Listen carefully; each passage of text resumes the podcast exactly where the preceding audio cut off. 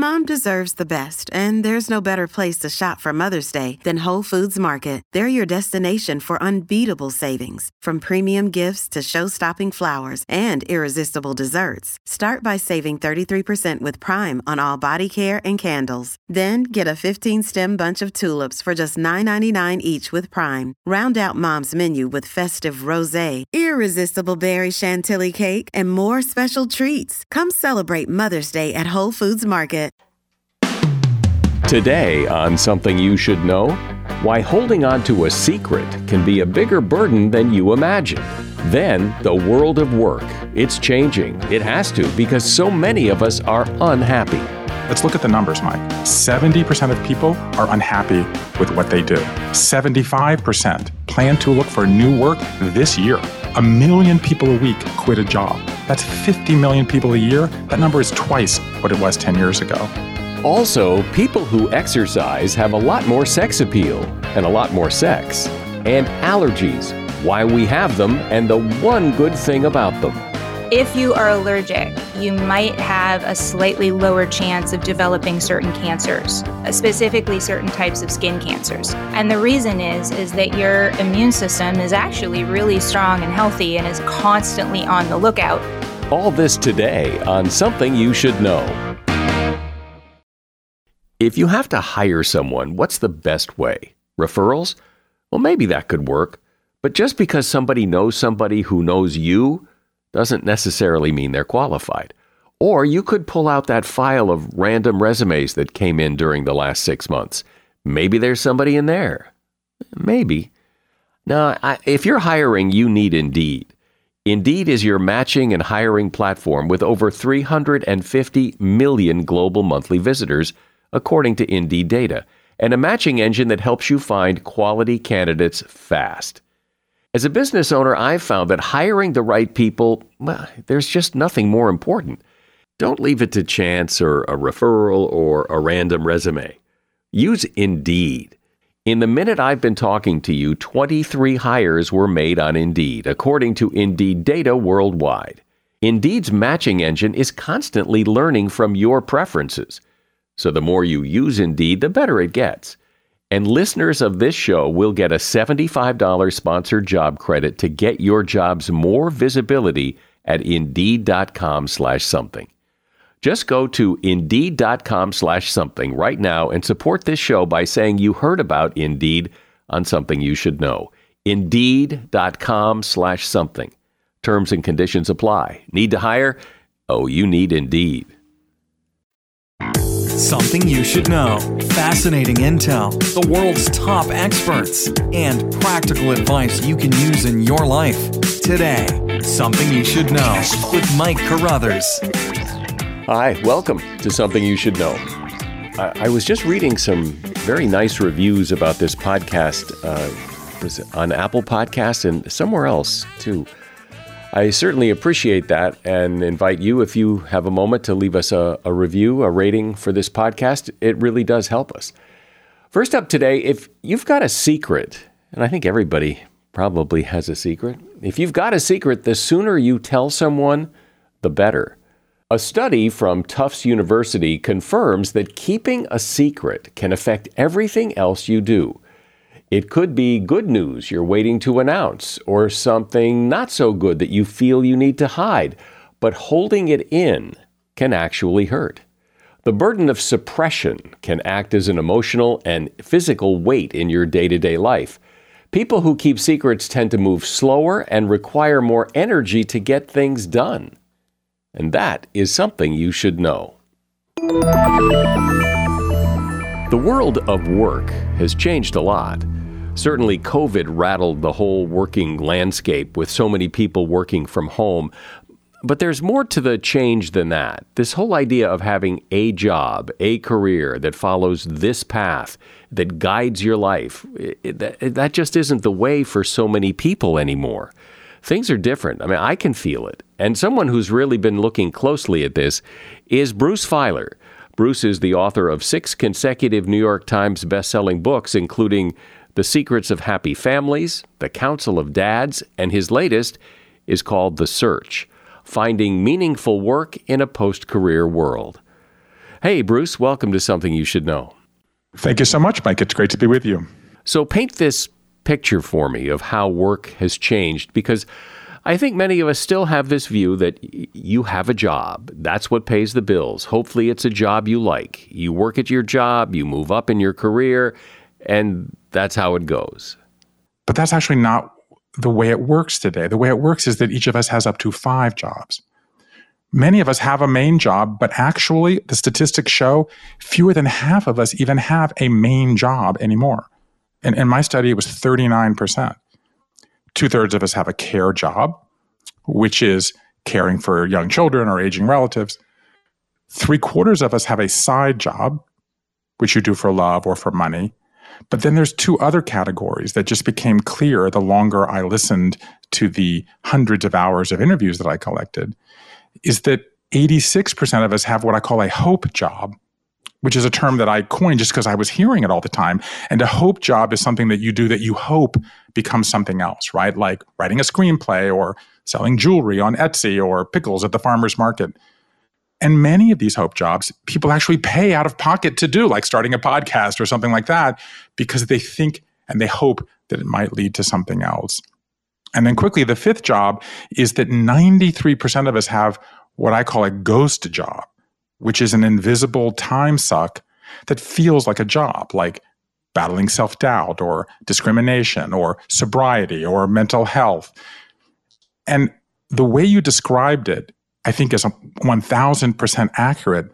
But I think it's worth pausing and celebrating that this is a powerful change because what you said was, is that one or two of these jobs we might do because we need the salary or the income or the benefits. But if we don't get meaning out of that job, then we take another job, which is where we get the meaning in our lives. And that actually is an incredible opportunity because where do we begin? The thing that's not negotiable is that people want work with meaning these days. But because we have this kind of collection, this 360 degree relationship with work, if one of our jobs doesn't get meaning for us because the meaning is non negotiable, we'll go to another job and do that because it gives us the meaning that we want and that we crave. And so, do you think that this is new or this is just new research on something that's been going on for a long time and now you've put a face on it? The short answer is I think that it's new.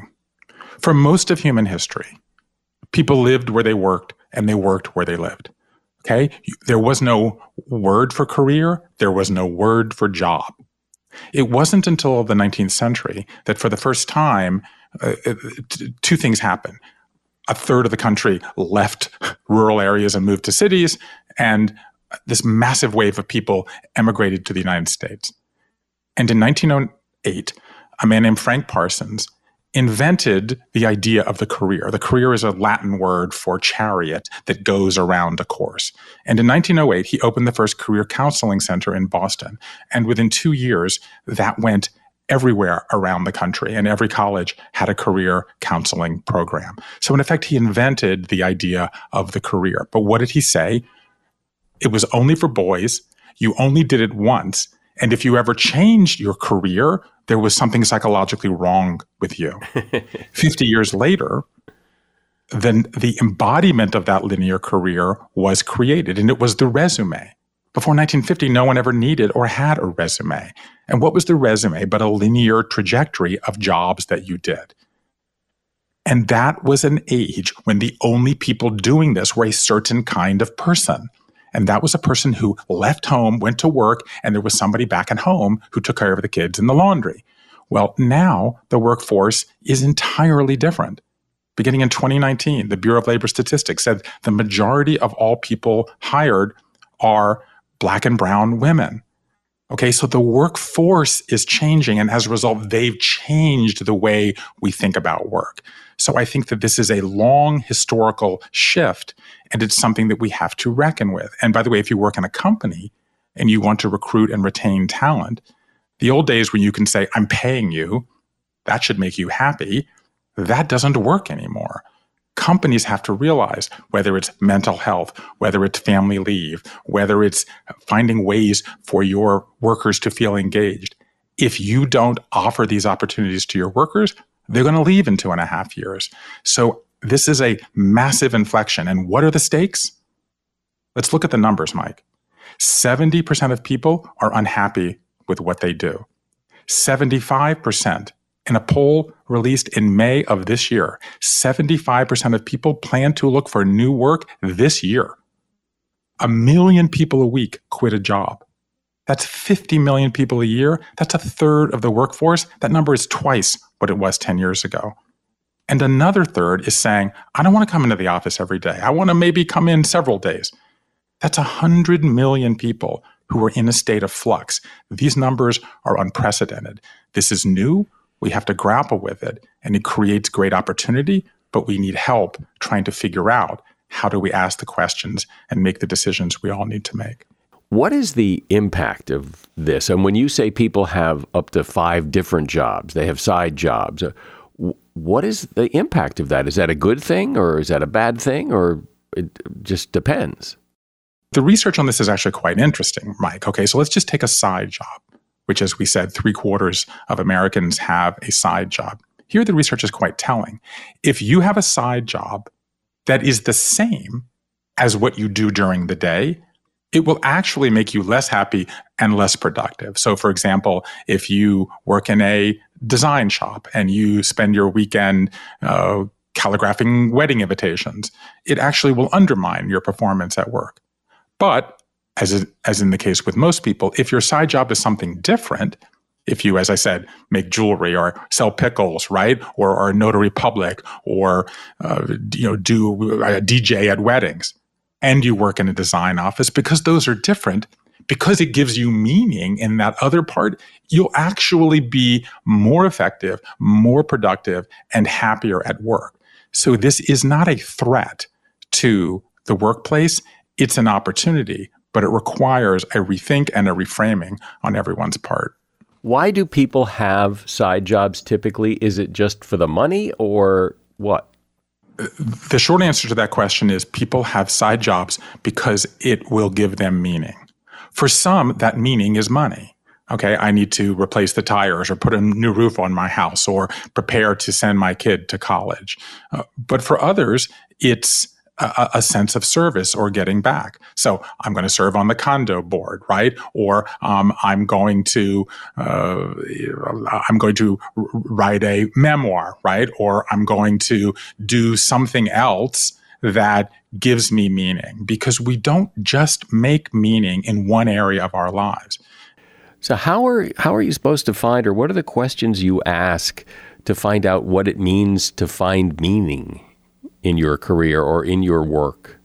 What is a problem you've been trying to solve since you were a child? Okay. What were the upsides and downsides you learned about work from your parents? And by starting in the past and then moving to the present and filling out basic questions like, I'm in a moment in my life when, or my purpose right now is, people begin to find out that they have a variety of things they want to accomplish. Sure, they need to support their families if that's their role in the family, but also they also need to support their own life story. I want to give back. I want to have purpose. I want to to to to somehow make the world a better place. And by the way, that's a lot of people. There are 3 million school teachers in this world. There are 5 million people in arts and culture. There's 10 million people who work in religious institutions or higher education, and there's 20 million people who work in public service. That's 50 million people. That's 30% of the workforce that is saying meaning is not exclusively about money for me. I draw a broader definition and I seek a more fulfilling story. We're talking about the ever changing world of work, and my guest is Bruce Feiler. He's author of the book The Search Finding Meaningful Work in a Post Career World. At Evernorth Health Services, we believe costs shouldn't get in the way of life changing care, and we're doing everything in our power to make it possible. Behavioral health solutions that also keep your projections at their best? It's possible. Pharmacy benefits that benefit your bottom line? It's possible complex specialty care that cares about your ROI. It's possible because we're already doing it. All while saving businesses billions. That's Wonder made possible. Learn more at evernorth.com/wonder. As a listener to something you should know, I can only assume that you are someone who likes to learn about new and interesting things and bring more knowledge to work for you in your everyday life. I mean, that's kind of what something you should know is all about. And so I want to invite you to listen to another podcast called TED Talks Daily. Now, you know about TED Talks, right? Many of the guests on Something You Should Know have done TED Talks. Well, you see, TED Talks Daily is a podcast that brings you a new TED Talk every weekday in less than 15 minutes. Join host Elise Hu. She goes beyond the headlines so you can hear about the big ideas shaping our future. Learn about things like sustainable fashion, embracing your entrepreneurial spirit, the future of robotics, and so much more. Like I said, if you like this podcast, something you should know, I'm pretty sure you're going to like TED Talks Daily. And you get TED Talks Daily wherever you get your podcasts.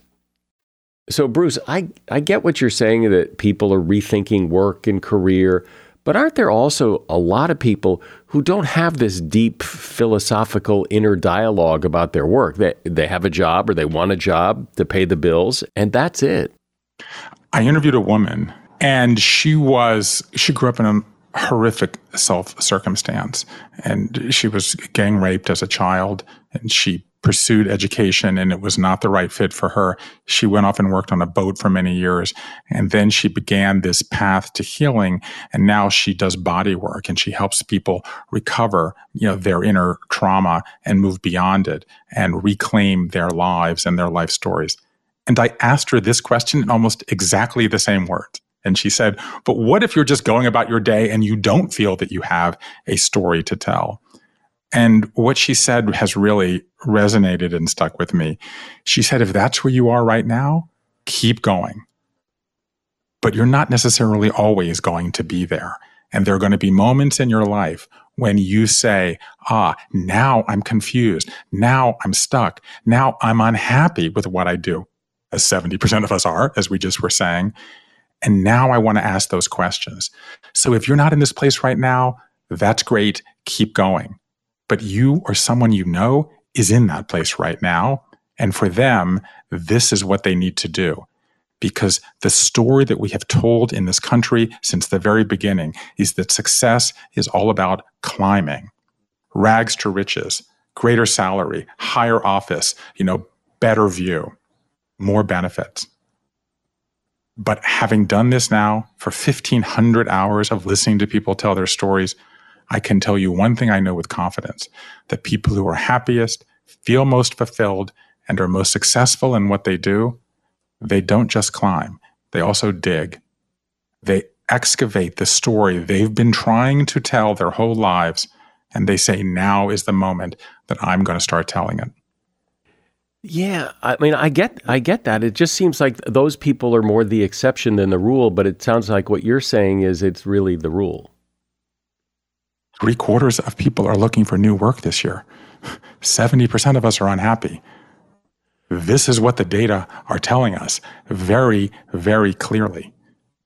80 million of us are in a work quake right now. You or someone you know is going to sit down with someone they love today over breakfast, a cup of coffee, late at night, and say, I'm unhappy with what I do, and I want to do something that makes me happy. Because here's the thing, Mike those of us of a certain age grew up with the expectation that the American dream was that each generation would do better than the prior generation. And that better was almost exclusively defined by one metric money and these external metrics of achievement we still have that desire. But what happens when you go talk to people is that their definition of doing better than their parents is they want to be happier and more fulfilled. I asked everybody, the first question I asked people in my interviews were, what were the upsides or values of work that you learned from your parents?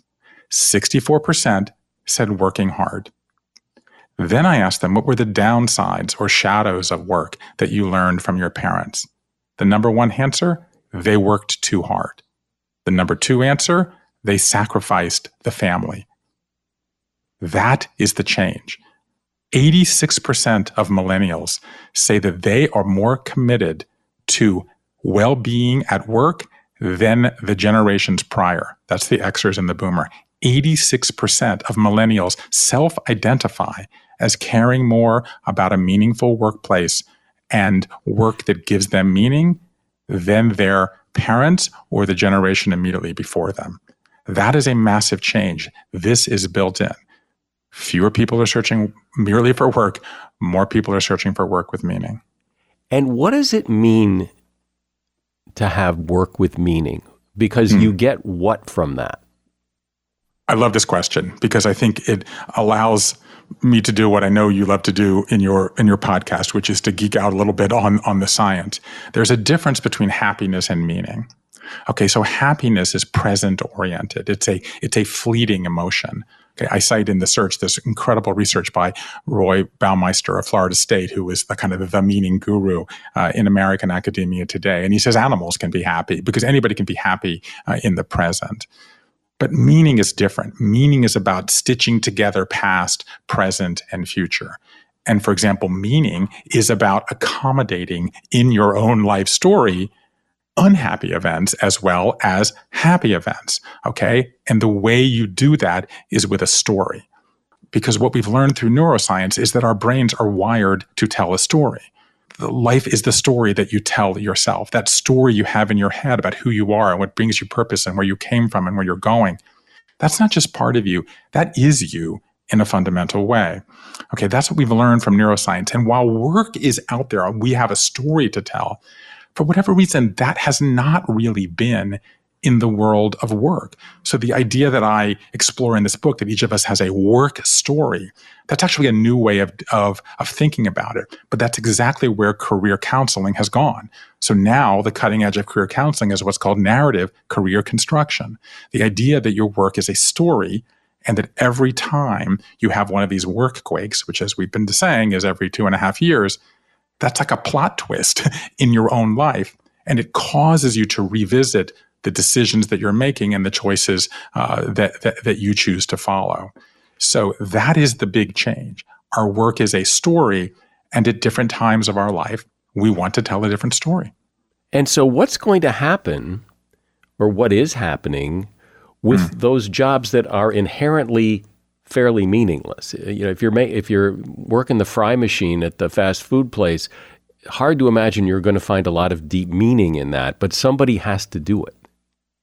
Well, in fact, what happens when you talk to people is that they find great meaning. I tell the story about an iconic study at the University of Michigan Hospital where researchers talked to people who worked, mostly women, in janitorial roles. And when they ask somebody, when they ask a woman, what does it mean to empty a bedpan? What do you do? She doesn't say that I empty a bedpan she doesn't say that I do the most menial, menial and meaningless job you can imagine. She says, I'm an essential part of the care team. That that's what I am. I am making people's lives better. And when you ask people, as I did, all of the hundreds of people that I interviewed, what is the thing that is, who are the, and when I ask people, as I've done for hundreds of people, like, what is it that brings you most meaning? They say the people, but they don't mention the colleagues. Okay. They mention the people that they help. So if you talk to people, as I have done now for years, and say, what is it that does make you happy and bring you meaning from what you do? They tell a story. So somebody in the cement business, my father was a builder. Okay. And I remember a conversation from when I was 10, and I was like, dad, like everybody else's parent seems to have a job. Like you seem to do like four or five different things. Okay. You work in multifamily and solo family and you, you, know, you have apartments and like, and every two years it's changing because that's what the real estate business was like in the 1970s. I was like, what do you do, dad? And he said, I'm in the shelter business. And now almost 50 years later, I can remember the beauty and power of that statement. Wow, he's in the shelter business. And that's one of the essential things that we all need as human beings. Okay. He doesn't see it the way I do. He's going to apartments and houses and, and construction sites. He is serving a purpose that we all have. And that's what people do, no matter what job they have.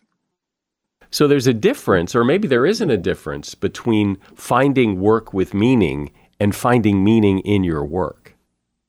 Oh, that's a beautiful, beautiful question. And I do think I love that question, and I'm I'm I'm reflecting on it as I'm absorbing it as you ask. The way to think about that beautiful question is each of us wants a life with meaning. And the work is only one part of that.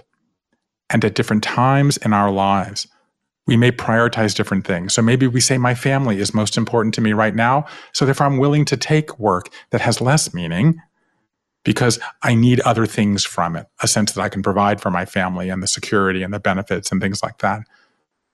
But then maybe in a few years, uh, we become empty nesters, and we all know people like this who say, okay, you know what? I devoted myself to belonging. I wanted something for myself now. Or we also know people who said, I've been focused on myself and my agency and my contributions and my own salary and title and status. You know, I'd like to give back first. I'd like to give back now. So, my answer to your question is what's most important to us is that we have a meaningful life and we can adjust how we find meaningful work to suit that larger purpose.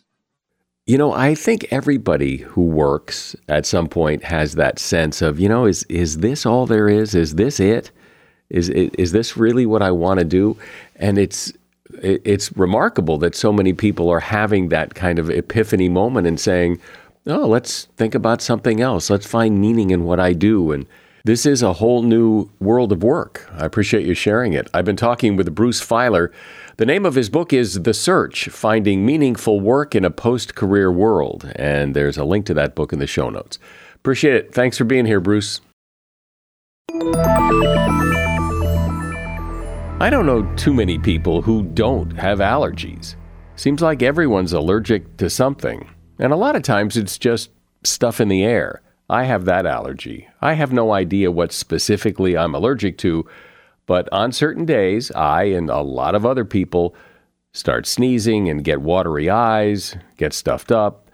And then there are food allergies. Seems like a lot more people today have food allergies than in the past. Why is that? What is an allergy? Why do we get them? Can you get rid of them? Here to explain all this is Theresa MacPhail. She is a medical anthropologist, associate professor of science and technology studies, and author of the book Allergic our irritated bodies in a changing world. Hi, Theresa. Thank you for coming on Something You Should Know. Hi, thanks for so much for having me. So, what exactly is an allergy? What's going on when you have an allergic reaction to something? It's basically an immune reaction, and it's basically just a hypersensitive immune system response. So, your immune cells are responding to an allergen, whatever it is peanut protein or oak tree pollen in the air, grass pollen, and it's deciding that that thing should not be part of you and it's triggering the a similar immune response that we have to things like bacteria and viruses. So it's basically just gearing up the immune system to attack, to cope, I would say. So it's mistaking a pollen grain for something that is potentially harmful. A normal person will just tolerate a, a piece of pollen that enters your nasal passageways. But for those of us who have allergies, your immune system cells respond to that pollen as if it's a bacteria or a virus. So it starts turning on inflammation. So that's why you get the swelling. It turns on the mucus production, which is why you get all sneezy and your nose starts to run and your eyes start to itch. So all of the same mechanisms come on, which is why it's sometimes, especially you know, in the spring, it's really hard to tell sometimes if you have a cold or allergies because the initial response is the same. So you said something a moment ago that if you're a normal person does this and someone with an allergy does that. Well, it seems like it's pretty normal to have an allergy. I mean, what are the numbers of who, who has allergies and who doesn't? Well, it's growing. Um, it's about it's hard to get a, a, an accurate number because it's really hard to measure these things. But we think anywhere between 30 and 40% of the total global population has an allergic response to at least one thing. So that's a, a ginormous number of people. And I think that's that sounds low to me because I don't know anybody that doesn't say, "Oh God, my allergies. Oh my God." That uh, right? Yeah. Uh, well, what about in, Yeah. in in Western society? Is it worse? Yes, there tends to be more allergies in developed countries, or I would say richer countries. And there are various theories for why that is, and it all boils down to our lifestyles. And one of the interesting things that might surprise people is that you often see, like, say, someone is living in sub Saharan Africa and then they immigrate to the United States or England in about three years, a lot of them will develop allergies, and they had absolutely no allergic response in their country. You mentioned a moment ago asthma and eczema. Are those considered allergies? That is such a tricky thing to answer. Most of the researchers and clinicians that I talk to would say yes. There are some people that hold out a no. And the reason is that something like asthma, even though it's a similar immune response, it, it uses the same pathways. You can get asthma from exertion, and that's not an allergy. So a lot of people want to keep asthma separate and then refer to people who have allergic triggers. They'll call it allergic asthma. So here's what I'm trying to understand here is that you say that people, for example, come from the desert and move to the West. Within three years, they have an allergy. What, why? What happened in those three years that they now have an allergy because they came here? It could be a variety of things. The number one reason is probably that their bodies are being introduced to things that they've never seen before. So, the immune system, before we turn three years old, your immune system is learning the world, if you want to think of it that way. So, your early exposures really train your immune system to respond to the things in your environment. So, if you grew up in one area and then you move to another area, your immune system, if you've never been around elm trees and suddenly you're breathing in elm pollen, there's a chance that your immune system might think, hey, wait a minute. We've never seen this before. This shouldn't be here and react. So, that's the primary way. But the secondary way is that their diets change, likely in all likelihood, and also their lifestyles are changing. So if you think about people moving from more rural areas to more urban centers, um, they're being exposed to more particulate matter in the air from air pollution and things like that. So their immune systems are being bombarded with a lot of things that they haven't seen before. So that can go either way. Some people are fine, and then other people who would never have developed possibly an allergy in their home country then start their immune systems start having trouble with coping with all of the new things in their environment. So help me understand something. When I was a kid, I don't remember many people having allergies, and I certainly don't remember people, very many people, having food allergies. But Today, you know, you can't bring peanuts to school. There's this is a peanut-free zone. Uh, there seems to be a lot more people with food allergies than there used to be. These aren't people coming from another climate, from another part of the world. So, what happened? What changed that now this is such a thing and it didn't used to be? It's interesting because allergic responses to food were likely around for a very long time, but they flew under the radar. And there are possible reasons for this. I'm a we weren't looking for them, and there's always the the trope of if you're not looking for something, you don't see it.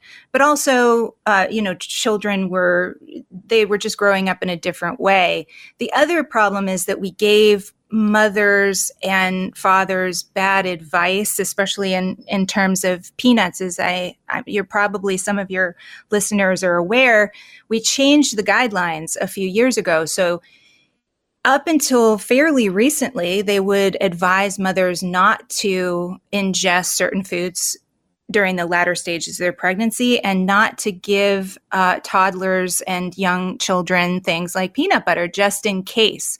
And it turns out that was the exact wrong advice, that early introduction is better, even though someone might still have an allergic response. Um, but we, we kind of created a bigger problem because again that training so if you withhold it until older then the immune system doesn't get trained on it so they've actually reversed course and they they want parents to introduce things like peanuts as as soon as possible into the diet to see if there is a problem and if there's not to potentially prevent a problem from developing by getting the baby immune system used to that form of protein.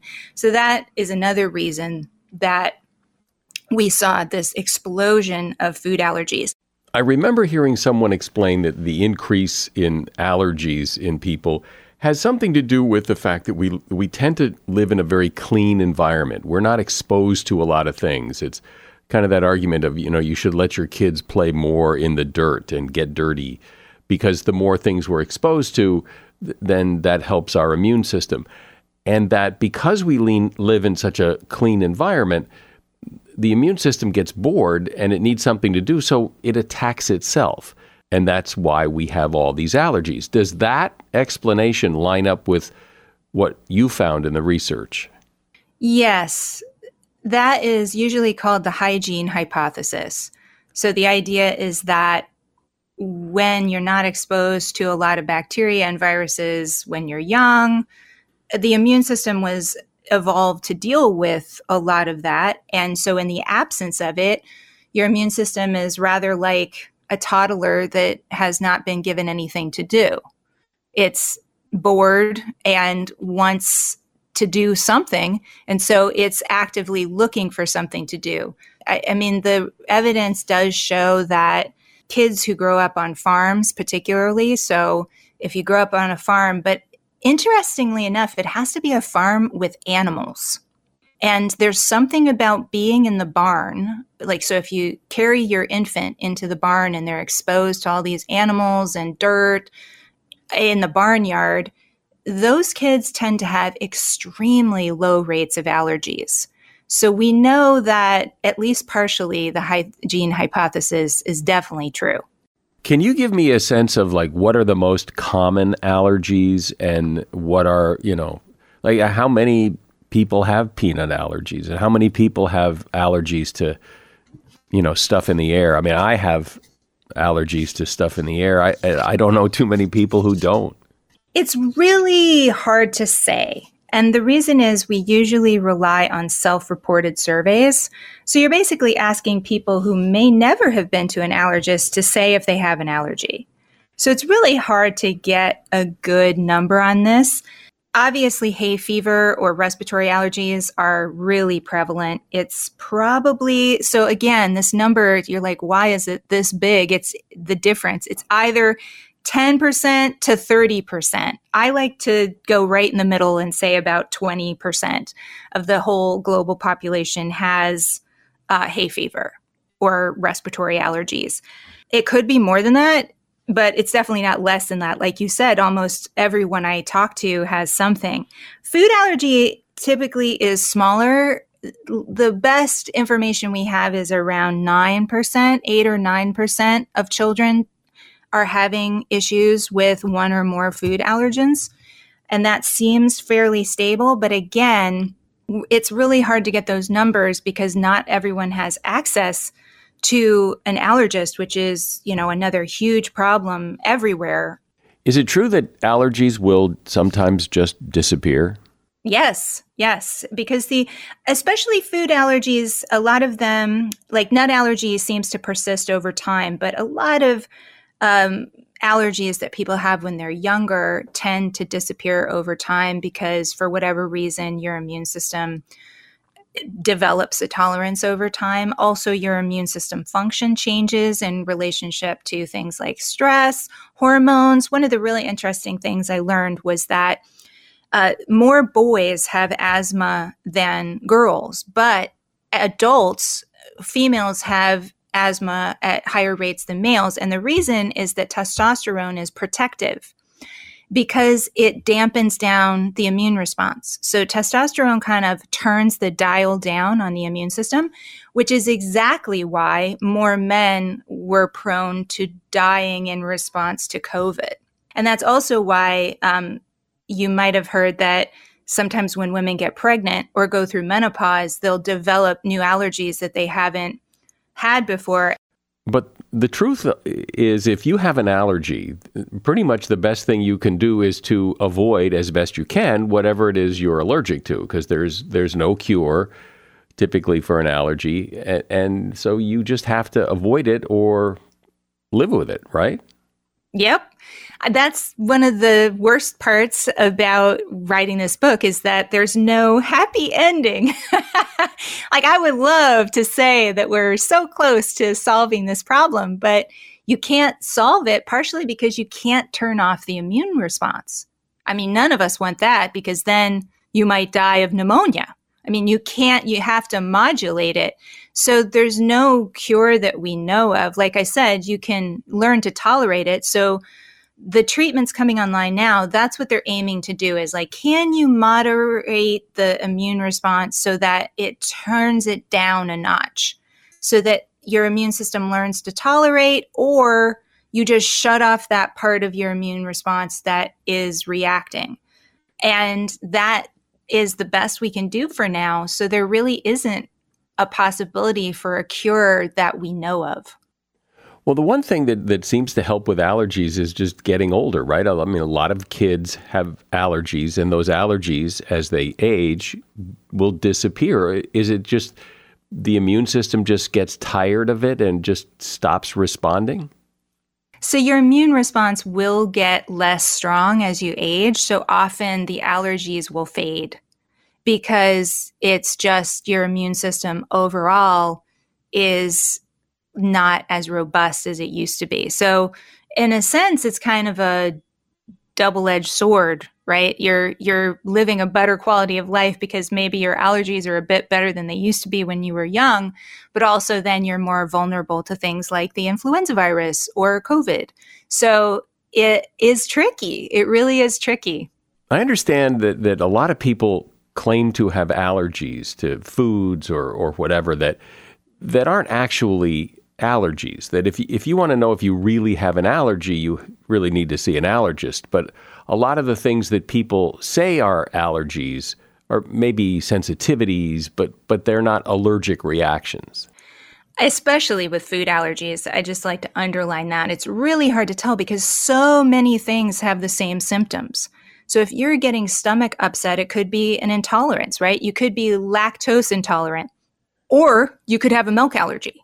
And if it's not a severe response, then it's going to look similar. And the only way to tell is to go and have the the testing done and to go and see a food allergist and do uh, the the golden test is the double blind food challenge. But even something as simple as a respiratory allergy, you could have something else going on. Um, and it's always a good idea to, if you can, to get a referral to an allergist because also, and this is a, a fun fact that I think will surprise a lot of people, is that your GP in medical school, they don't really get allergy training. They get about two weeks. So most GPs actually are not really the right people to diagnose allergies because yes, while they may see it a lot, they're not exactly trained in the same way and they definitely don't get the same level of training. So, even if you get a test at a GP, you should always try to see uh, an allergist if you can. Well, here's the thing if, if every spring, when the flowers come out, you start sneezing and your eyes get watery and you don't have a cold, what else could it be? It's probably allergies. Yeah.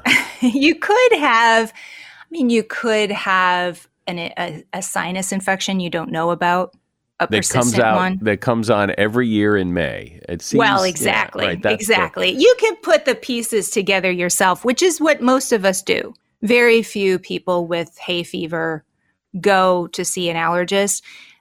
I get it because why? And also, it's really hard to tell what you're allergic to. And even if you know, like, so say you do go to an allergist and you get the panel done and they say, oh, you're allergic to grasses and mold. Well, what are you supposed to do? Right, exactly. it, yeah, it's going to be the same. And they're probably just going to tell you to take a daily antihistamine during the season. I could have And so told you, you that. can- Right, exactly. And so I get it. I- get why people wouldn't want to go. But for those people who are having serious responses, but you know, some of the people I talk to, they can't sleep at night. They're so congested that it really affects their quality of life. For those people, it's really important to go to a specialist because you you can get stronger antihistamines that are not available over the counter. So when I think of allergies, I think of you know food allergies like peanuts and shellfish, and respiratory allergies, you know, hay fever, pollen, that kind of thing. What else are people allergic to? Okay, so pollen, dust mites, mold, different chemicals, milk, egg, wheat, corn, soy. I mean, those are the shellfish. Those are the main ones. Uh, peanuts, obviously, tree nuts is huge. Those are the main ones, I would say. Like, and then though, if we kept going, I can't even list them because there are people who will have uh, allergies to really random things. I mean, you know, during the course of researching this book, I mean, it's not unheard of. Occasionally, you'll get someone who's allergic to cold, I, and it's real, it, or allergic to sun. Is there anything good about? Is there anything good about allergies, Uh, or is it just all? It's just a nuisance and it's horrible. Is there any silver lining? If you are allergic, you might have a slightly lower chance of developing certain cancers, specifically certain types of skin cancers. And the reason is is that your immune system is actually really strong and healthy and is constantly on the lookout. So it's possible that an allergic person's immune system is spotting those rogue cells earlier and doing something about them faster than a non allergic person. So that's a little silver lining in an otherwise big cloud. Well, it's such a it's such a weird thing, allergies. I mean, it's not a sickness, it's not an illness, but it sure is a pain in a lot of ways to deal with. And I uh, appreciate you coming on and explaining it. I've been speaking with Theresa MacPhail. She is a medical anthropologist, associate professor of science and technology, and author of the book Allergic: Our Irritated Bodies in a Changing World. And there's a link to that book in the show notes. Appreciate it. Thanks, Theresa. Aerobic exercise can improve more than just your heart health. It can also improve your love life. A study carried out in adult runners revealed that 80% of those runners felt more attractive in front of their partner as a result of that exercise. Another study by the University of California found that after following a moderate aerobic regime four times a week for nine months, male subjects had sex 30% more often. People who exercise regularly increase their lovemaking time by 15%. What's more, research in the Electronic Journal of Human Sexuality found that 80% of men and 60% of women who exercise three times a week rated their sex appeal as above average. And that is something you should know. Ratings and reviews are really important to us because, as well as you can imagine, if someone's looking for a new podcast to listen to and it's got a lot of positive ratings and reviews, uh, they're more likely to give it a listen. So please help us out and give us a rating and review on Apple Podcasts or where, wherever you're listening. I'm Mike Carruthers. Thanks for listening today to Something You Should Know. The Bigger Pockets portfolio of podcasts are worthy of your investment. We're having a real conversation as real real estate investors. New episodes available every day. It's important to buy where it makes money and not necessarily where you want to travel to. Bigger Pockets, On the Market, Rookie Real Estate, or Money Podcast. The purpose of flipping is to create more cash so then you can reinvest into other types of properties. The Bigger Pockets Podcast on YouTube or wherever you listen.